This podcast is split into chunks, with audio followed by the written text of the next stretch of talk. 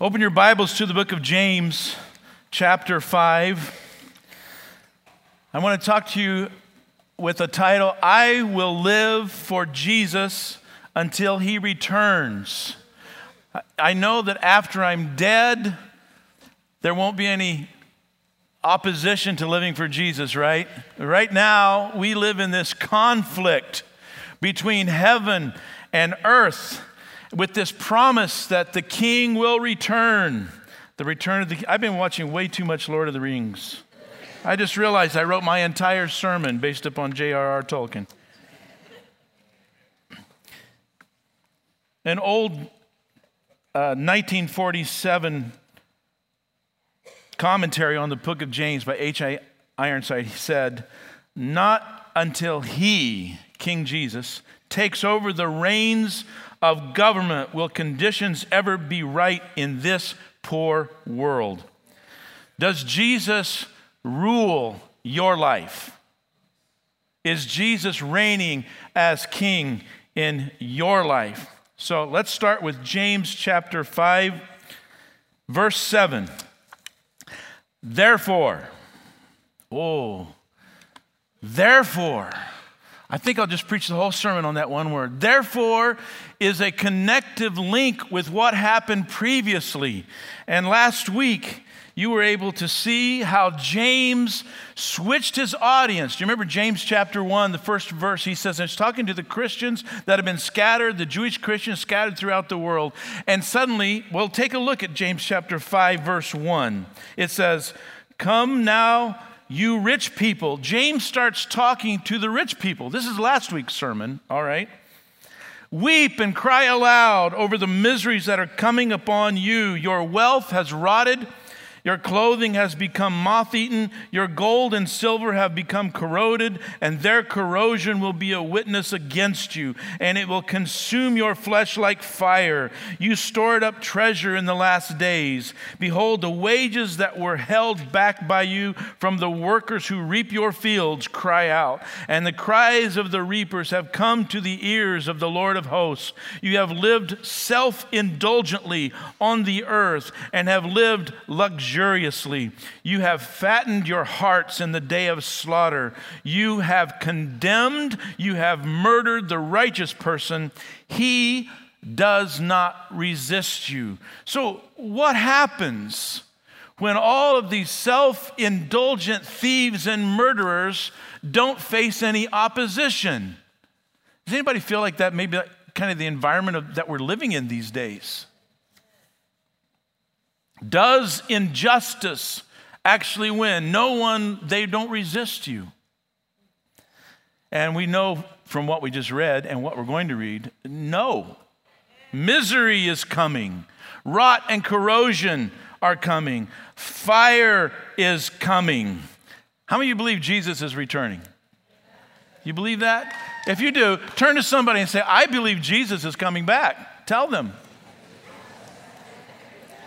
and tell them there will be consequences. I love to tell my grandchildren that there will be consequences. See, James chapter 5, the first six verses are about a false worldview that God is going to judge. It's where the rich oppressors, they view that their life is about personal comfort, personal pleasure, and a worldly lifestyle. But in James chapter 5, verse 7, therefore happens.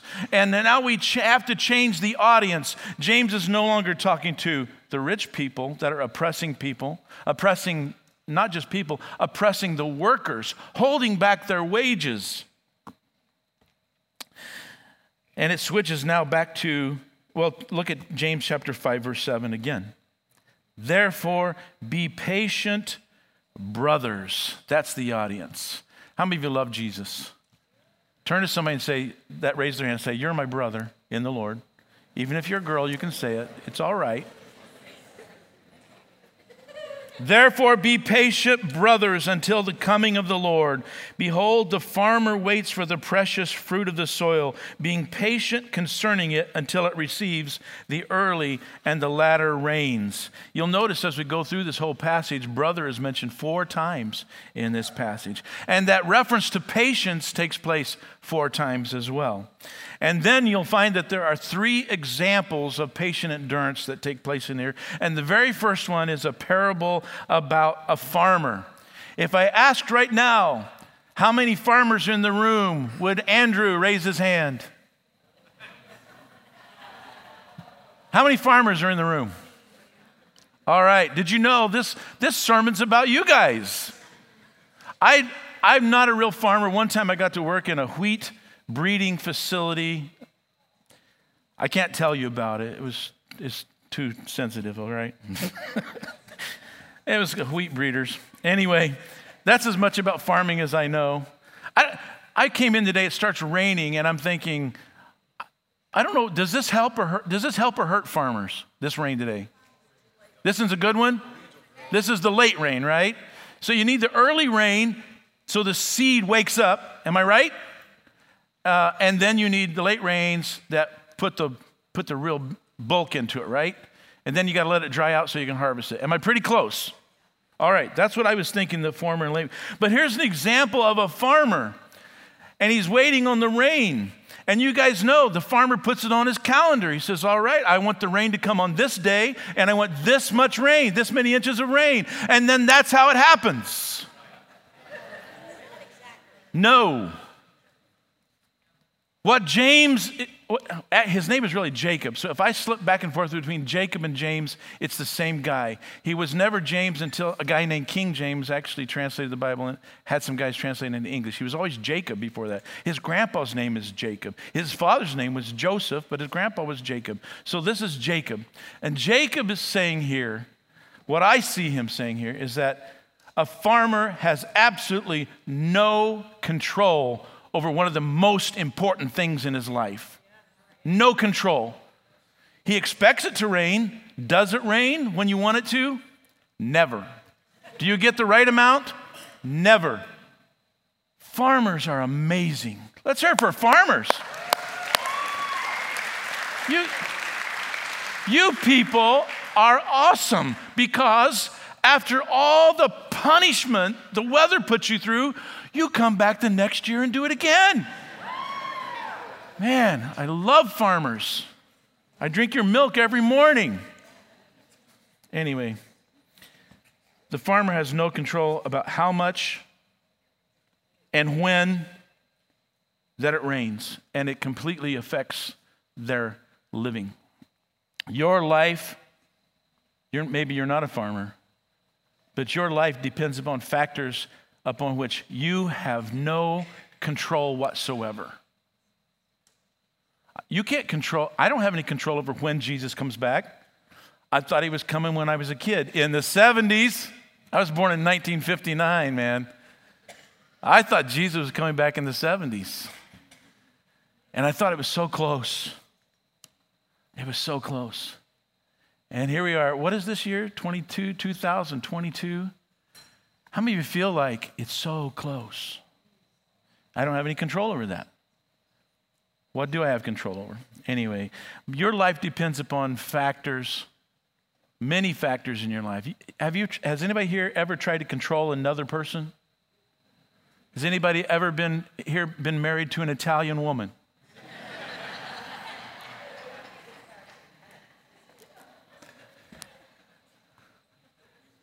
It's been the best 41 years of my life. you can't control other people. What do you think you're doing? That's like you're deliberately planning to fail. I can control this situation. No, you can't. You don't have control any more than the farmer controls when and how much rain is going to come and if it's going to come at the right time and all that. You know, you don't have control because you need to be trusting God no matter what happens. Not just when God makes you happy, but no matter what happens, you have to have faith in God Do you know who God is? Do you know His nature? It's unchangeable, it's eternal. You can't change God. Bad times don't change God, good times don't change God. God doesn't love you when He lets you have ice cream for dinner. That's not God showing His love. That's not the only way. God loves you when you're going through the worst part of your life. Do you guys know what I do part time? I'm a hospice chaplain. I was visiting a 102 year old woman, and she always gives me good advice. 102. And one of her phrases is, It's a good life if you don't give up. And that's my, I said, That's my sermon. Don't give up. You can't control things. Trust God no matter what happens. James 5 8 says, You also be patient. Wait a minute. Isn't that what verse 7 said? Yeah. It is. It's the exact same thing. But he's saying, just like the farmer, you also be patient. Strengthen your hearts because the coming of the Lord is near.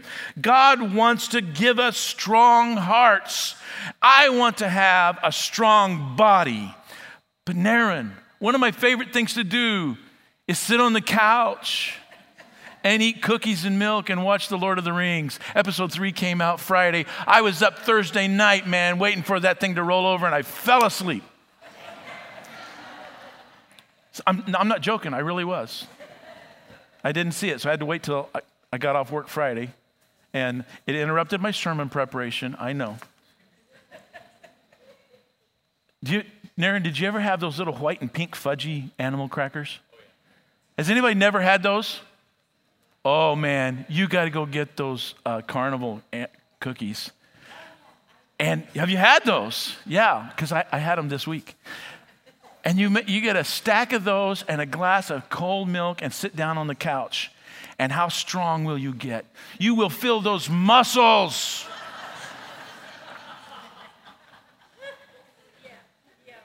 This is why I'm in the shape I'm in. I like cookies and milk.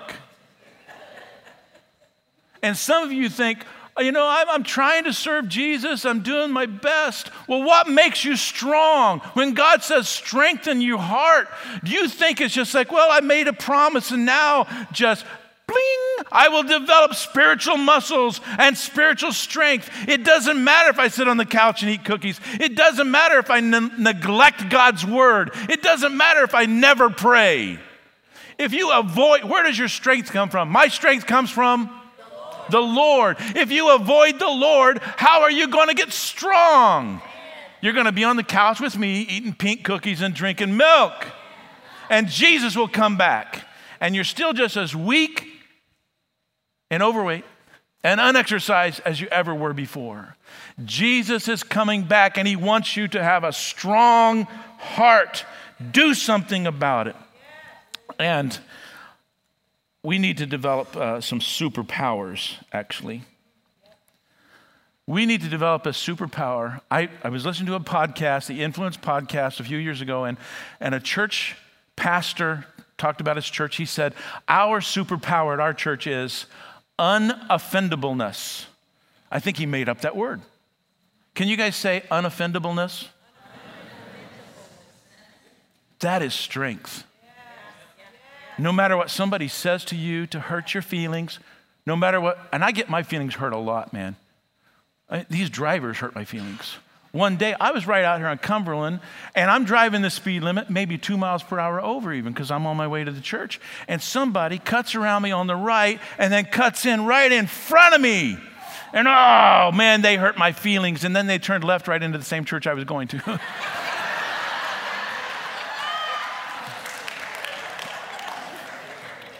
God wants us to forgive someone that's offended you, your brother in the Lord, your family, your husband.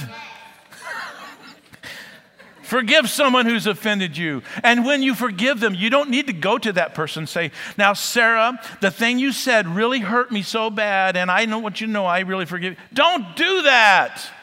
Don't be babies. Just forgive them and move forward. Keep moving towards Jesus. Page three. Keep moving as if you were getting prepared for the rapture to take place this afternoon. It could. I'm not promising you it won't. Strengthen your hearts. And I'm not saying your feelings don't matter, they matter to God. And when we when Jesus comes back, God can sit down with you and go over, over all the offenses that you went through. But we can't waste our time on having hurt feelings. Strengthen your heart because the coming of the Lord is near. Don't waste time on things you can't control and people that you can't control. Focus on Jesus, not yourself, and not on others in, in a negative way. I, say this with me I will live every day for Jesus until He returns for me, even though I experience things beyond my control. Because this is spiritual maturity. This is living out the fruit of the Spirit. This is living like Jesus. This is living and developing the character of Jesus. This is spiritual strength. I will trust God no matter what happens beyond my control what I, but I can control what I say with God's power, and I will trust God and I won't grumble. James 5 9 says, Brothers, do not complain against one another. One Bible says grumble. Brothers, do not, com- and there's another one of those brothers in there I told you about. Do not complain against one another in order that you may not be judged. Behold, the judge stands before the doors. There are two do nots in this passage. This is the first one. And they are very helpful advice on not falling under the judgment of Christ. This passage is going to show to you the nature and the character of God. And the first thing it shows us, just like it did under the rich men passage, that God is a judge. That's one thing about God. I'll mention some more in a minute because they're in here. Patience without groaning is something that I do have control over. Some of you don't know me. I am a complainer. I love to gripe and complain. I, but you know who one of my heroes is? Anybody ever seen The Wizard of Oz? My hero is Aunt Em. She's my hero.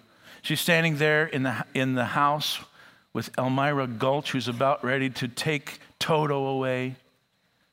And Aunt Em says, Elmira Gulch, just because you own half the county doesn't mean you have the power to run the rest of us. For 23 years, I've been dying to tell you what I thought of you. And now, well, being a Christian woman, I can't say it. I love Aunt Em. She will not violate her Christian conscience, even though it would feel good. It, that's why I do it. It feels good. But I, I'm praying about it, you know? I want to be like Aunt Em. I don't want to say those bad things, negative things, criticism, and complaining. You remember James had a whole section on the power of your tongue, the power of your language, the power of your, your words. And let's, if Jesus is coming back, let's don't waste our time using words that hurt other people. Let's don't use words that grieve our brothers and sisters. Let's do what James says. Let's speak words that bring peace. The word peace doesn't do anything. If I say to my wife, go in peace, and then I spend the next hour ruining her life, do you do this to people? Oh, I speak peace. And then you're difficult to live with. I'm not easy to live with. Aren't you glad you don't live with me? I need to learn how to speak not bitter words, not grumbling, not waste my time on useless words like that, but to speak words that actually bring peace to our relationships. I, I do this in different places that I get to visit. I tone myself down to say things that exalt Jesus Christ. I've, I've, this is in my notes. This week I was trying to lift somebody up in a nursing home. Well, I'm allowed to tell you this is not a HIPAA violation. Pray for Beverly Reeder. She used to go to our church, but she's in a nursing home, and she has a neurological function that keeps her negative all the time. All the time. And I go every week and, and I, I read scripture to her and I pray with her. We pray out loud. And while we were praying out loud and I'm encouraging her, her roommate, who has listened to me week after week after week after week, her roommate says to me, are you going to come over here and pray for me? How you never know what's going to happen. Speak words that lift up Jesus. Speak words that lift up other people. Don't put them down. And I got an invitation to pray with somebody. And uh, I can't tell you the whole story because she cussed after we prayed. But.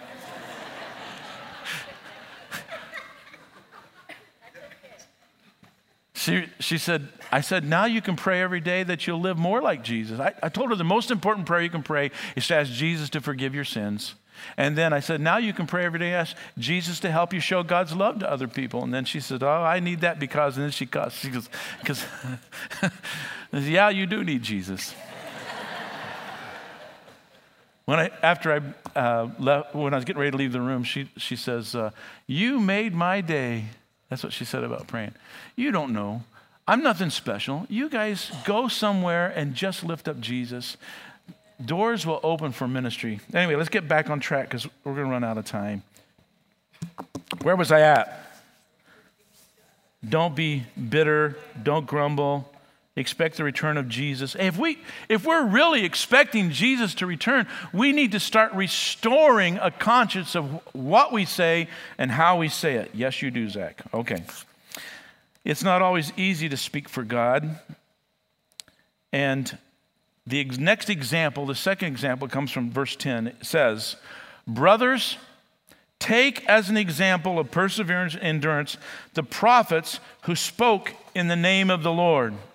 The prophets spoke for God. Sometimes they were opposed by religious leaders, they were opposed by government leaders, they were opposed by the people they were trying to prophesy to, but they kept speaking and prophesying the word of God. Jeremiah had a lot of opposition. And in chapter 20, verse 9, Jeremiah said, If I say, I will not mention God, I will no longer speak in his name. Gosh, do you ever feel that way? Do you ever feel like that? Uh, it'd be better if I just don't even mention Jesus. It'd be better if I, if I stop talking about the Bible. It's easier to get along with people instead of rocking the boat. Anyway, do you know what I mean? Isaiah, Jeremiah said, I will not, if I say I will not mention him and I will no longer speak in his name, then it becomes in my heart like a fire burning, locked up in my bones, and it, I struggle to contain it, and I am not able. If you are into the Word of God to make you strong, it get so much of it that you can't contain it, that it has to come out of your life. That the Word of God that you have buried in your heart, that you planted there, that you begin to just speak it wherever that you are. You know what God said? God said that He loves you. You know what God said? God said that He bought you at the price, the blood of Jesus Christ, and now you belong to God. Tell people these things. You belong to God. Jacob himself, how much time have I got left? Not too much, right? Okay, I'm going to tell you about the guy that wrote this book. He was the half brother of Jesus. His dad was Joseph, his mother was Mary. His grandpa was also called Jacob. If, how many of you remember the year 2002 when they found his, his ossuary in Jerusalem? There was a lot of lies and controversy that went with it, but they found this box, this bone box, ossuary of Jacob's. Now, about his life, he lived in Jerusalem right after the time of, of Jesus had ascended. He was opposed by the Jews, but he never stopped being a Jew.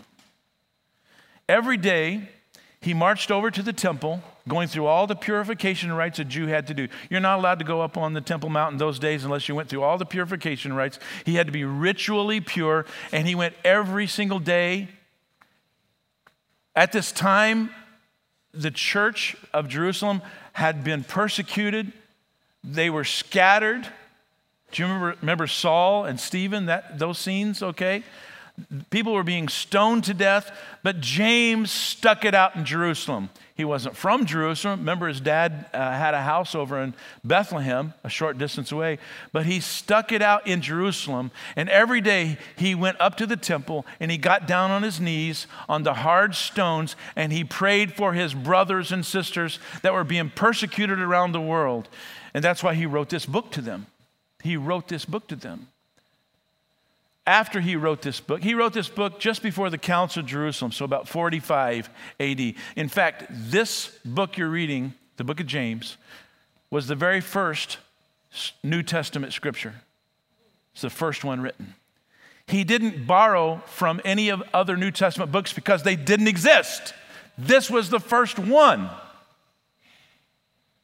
And he wrote this about 45 but a few years later, going up to the temple, getting on his knees, praying on the stones, one historian said his knees turned into calluses like a camel's knees from praying so much. You know why he prayed so much? He believed Jesus was coming back.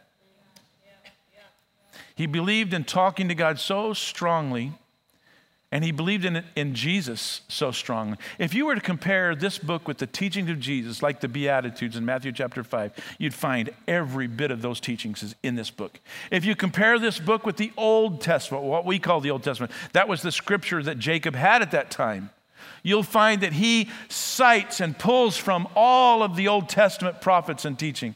This is an amazing book for study.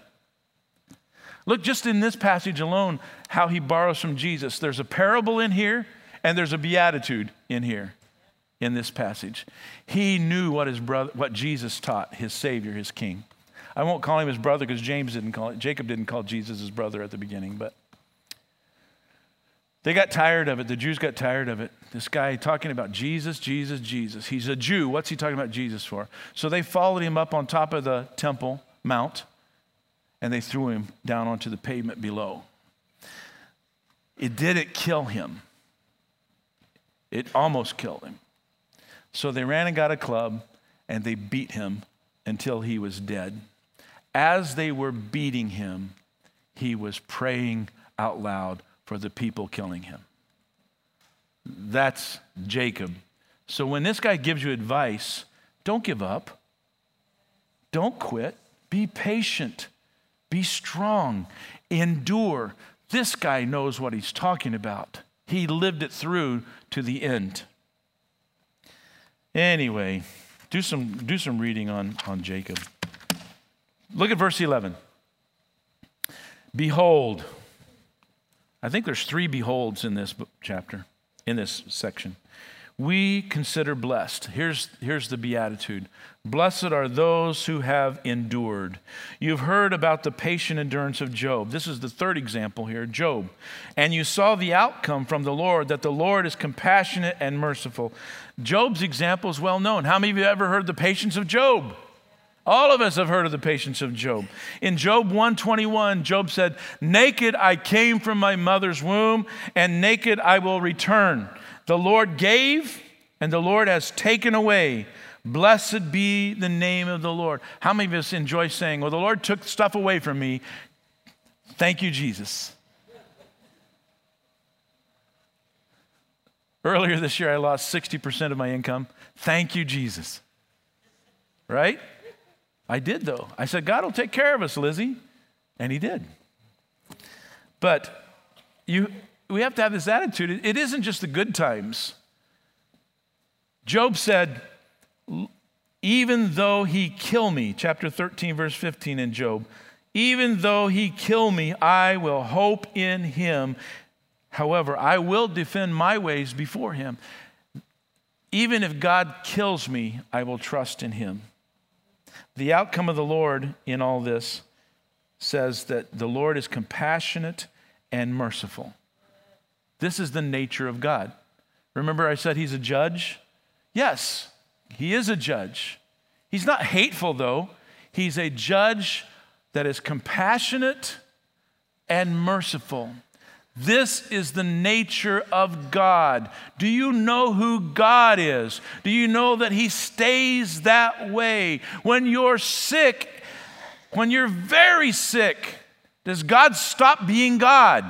No. Is He still compassionate and merciful? You need to do this. You need to believe in the true nature of God. God's love endures forever, it never fails. God never stopped loving me. Some of you are going through difficult times, and you need to know God loves you. Some of you know someone that's going through a hard time, and you need to be the person to step up and say, This doesn't change God. God loves you. He is compassionate and merciful all the time. You can trust God no matter what happens. Even if, like Job, even if God kills me, I will trust Him. The wrong view of God's character makes you weak and fragile and breakable. If you think God is there just to keep you happy and give you pink cookies all day long, you're going to break easily. If you instead know the character of God, that God is always compassionate and merciful no matter what happens, you will endure. And blessed are those who endure. My experiences don't change God's character. I will demonstrate patience, strength, perseverance, and endurance until Jesus returns. And it's as if James is trying to pound this home. He mentions patience three times as a noun, one time as a verb. He mentions endurance once as a noun, once as a verb. He mentions strength in there, of course, and he mentions perseverance. So James is trying to get you guys to understand this patience, patience, patience, patience, endurance, endurance, perseverance. I'm going to hold on to God. Verse 12 says, above, Now, above all, my brothers, do not swear either by heaven or by earth or by any other oath, but let your yes be yes and your no, no, in order that you may not fall under judgment. It turn, returns a third time to the idea of the, God's character being that of a judge. And it says here, don't make empty promises, and that will save you. Don't plan on having devotions tomorrow. Oh, I promise you, God, I'm going to read my Bible tomorrow. Get up and do it. Don't, don't say, Oh, I promise you, Jesus. Do something about it. I, we can give an altar call now and say, uh, Who wants to be ready for Jesus' return? Who wants to promise that you will endure? Who wants to promise that you will be strong? Who wants to promise that you won't grumble? Who wants to promise that you're going to speak words of blessing to other people? Who wants to promise? And it won't do anything tomorrow for you.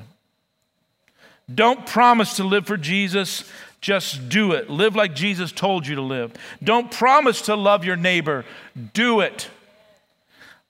Uh, I'm really out of time, but I'll tell you another story. I was in Walmart this week buying pink cookies and milk. And uh,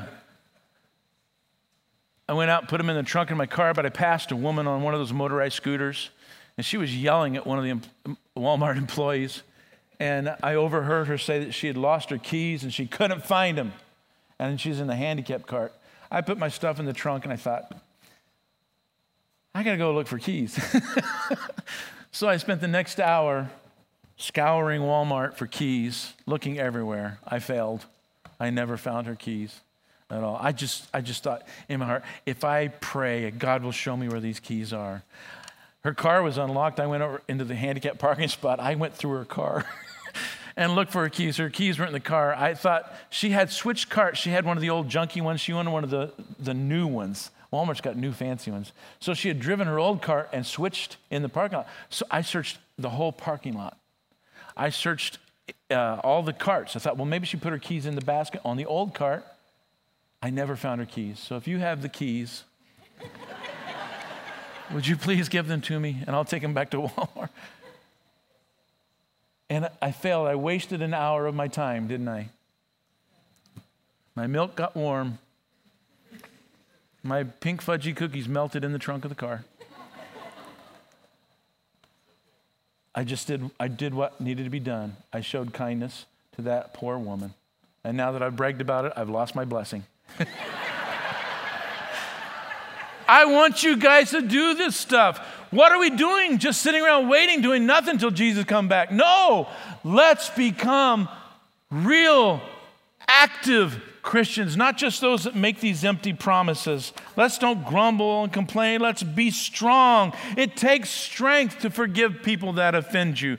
Jesus is coming soon. It's time for us to do this. Stop dwelling on temporary things. Look at the eternal things and move ahead.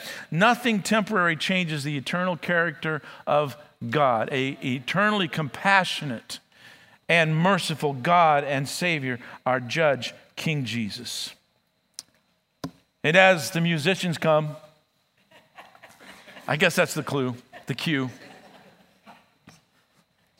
The, this slide says, waiting for, there's this. Read it out loud with me waiting for the imminent return of Jesus, I will not give in to my own weakness, but I will trust in God's divine justice and his eternal, compassionate, and merciful character. God calls us to maturity, to continue to grow in grace, to continue to grow in strength, and we need to be doing it.